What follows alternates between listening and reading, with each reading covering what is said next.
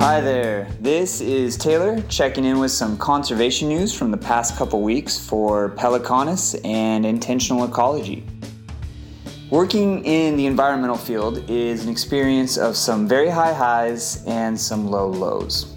As always, there are horrendous environmental stories that deserve our attention, action, and mobilization, but it is our opinion that you can find those headlines in many places. But there are also empowering and inspiring stories that demonstrate major conservation successes from around the globe, achieved by real people who have grouped together to create a better planet. We've been collecting these stories and messages every week for years, and I'm still surprised at how resilient and creative both nature and humans are when facing big challenges. Hi everyone, we've got a handful of headlines for today's Pelecanus news. I've categorized them into wildlife, drawdown, and rulings. These stories are truly incredible and also reminders to me that conservation can actually work. All right, uh, first category here is wildlife, coming out of CBSNews.com. And I love this one. California judge restores federal protection for gray wolves in 44 states. A judge in California ruled that gray wolves should be protected by the Endangered Species Act. Two years ago, the Trump administration removed them from the list and from protection of federal law. Senior District Judge Jeffrey White of United States District Court for the Northern District of California found that the 2020 decision was based only on recovered gray wolf populations in the Great Lakes and northern Rocky Mountains and did not take into account threats to the species in other portions of the U.S. Just three days prior to the judge's ruling, Secretary of the Interior Deb Haaland published an essay in USA Today mourning the current state of the gray wolf species. White's decision only applies to 44 of the lower 48 states and does not include Montana, Idaho, Wyoming, and New Mexico.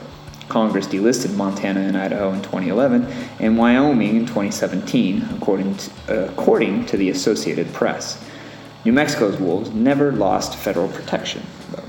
The second story here is out of SciNature.com. Iceland set to end whaling by 2024 due to lack of demand. Go figure. Nobody wants to eat whales.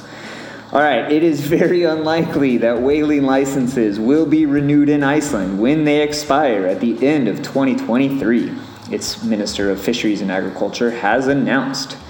This will effectively end commercial whaling in Iceland once again after it was resumed back in 2006.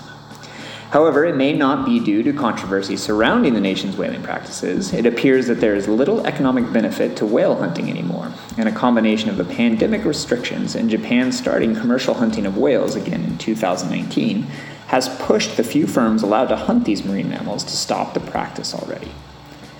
In 2018, firms in the Nordic country killed 146 fin whales and six minke whales. Icelandic whalers that year also were also accused of slaughtering a rare blue whale hybrid. blue whales, the largest animal that ever existed, are an endangered species due to centuries of human hunting and are protected everywhere now. Iceland's annual quotas for 2019 to 2023 allow the hunting of 209 fin whales, the second largest whale, and 217 minke whales, one of the smallest. In the last three years, however, just one whale was killed, a minke whale in 2021, after some of the largest commercial whaling companies in Iceland called off their hunts for 2019 and 2020. Really happy to see that uh, less whales will be killed. Our second category of drawdown, we have one story here. This is a really exciting one, um, one that we've paid attention to here in Pelecanus News before. This one's coming out of theguardian.com. Nuclear fusion heat record, a huge step in quest for new energy source. The Oxfordshire scientist's feat raises hopes of using reactions that power sun for low carbon energy. The prospect of harnessing the power of the stars has moved a step closer to reality after scientists set a new record for the amount of energy released in a sustained fusion reaction. Researchers at the Joint European Torus, JET, a fusion experiment in Oxfordshire generated 59 megajoules of heat, equivalent to about 49 kilograms of TNT, during a five second burst of fusion, more than doubling the previous record of 21.7 megajoules set in 1997 by the same facility. The feat follows more than two decades of tests and refinements at the Culham Center for Fusion Energy and has been hailed as a major milestone on the road to fusion becoming a viable and sustainable low carbon energy source. These landmark results have taken us a huge step closer to conquering one of the biggest scientific and engineering challenges of them all, said Professor Ian Chapman, the chief executive, the chief executive of the UK Atomic Energy Authority. It's clear we must make significant changes to address the effects of climate change, and fusion offers so much potential. If all goes well, the next step is to build a European demonstration power plant that produces more electricity than it uses and is hooked up to the grid. Okay, now this next sentence is really weird. I cannot get clarification on this, but bear with me. The prospect of fusion energy is deeply attractive because it does not release greenhouse gases. And here we go one kilogram of fusion fuel contains about 10 m times as much energy as one kilogram of coal, oil, or gas. Now, what I can't tell is if they mean it contains 10 times as much energy as one kilogram of coal, oil, or gas, or if that M after the 10 means million or something else. Um, I'm going to assume that they're saying this contains 10 times as much energy as one kilogram of coal, oil, or gas, but if that's 10 million, that could be very different. Anyway, this is, regardless of that, this is really exciting. Uh, the next and last category has two stories in here. Both of them I love. First one is out of mongabay.com. Ecuador's top court rules for stronger land rights for indigenous communities. Ecuador's constitutional court has ruled that an indigenous community's right to free, prior, and informed consultation was violated by oil projects and called for stronger protections to guarantee indigenous communities' rights to decide over extractive projects in their territories. As part of the ruling, the judges said indigenous communities must not only be consulted about extractive projects on or near their territory, but they must also give their consent to such projects.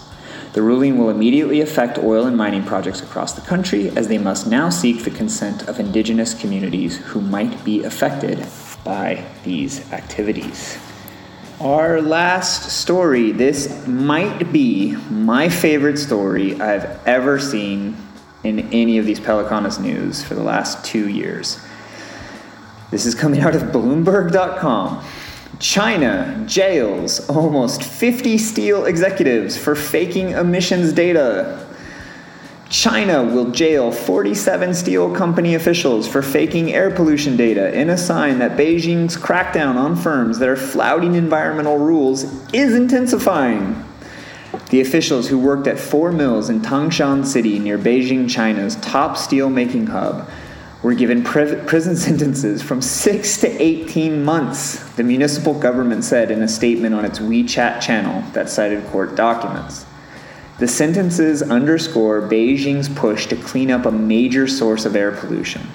Authorities have ramped up environmental controls on the steel industry over the past decade in a bid to reduce bouts of dirty air.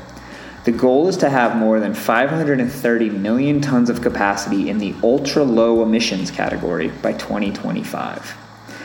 The officials uh, at Tangzhong Great Wall Steel Group Songting Iron and Steel Co., Hebei Jinda Iron and Steel Group Co., Tangshan Medium Thick Plate Co., and Tangshan Jinma Steel Group interfered with monitoring devices to allow the release of large quantities of pollutants in March 2021, according to the statement.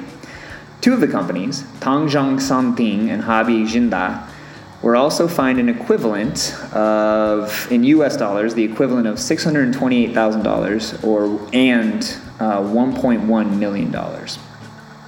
It's part of a long running environmental crackdown in the steel making hub Tangshan Jinma and another three mills were found guilty last March of not complying with production cuts put in place to reduce pollution. I love that. I hope these stories bring some optimism and some lightness to your month, and I look forward to sharing more in the future.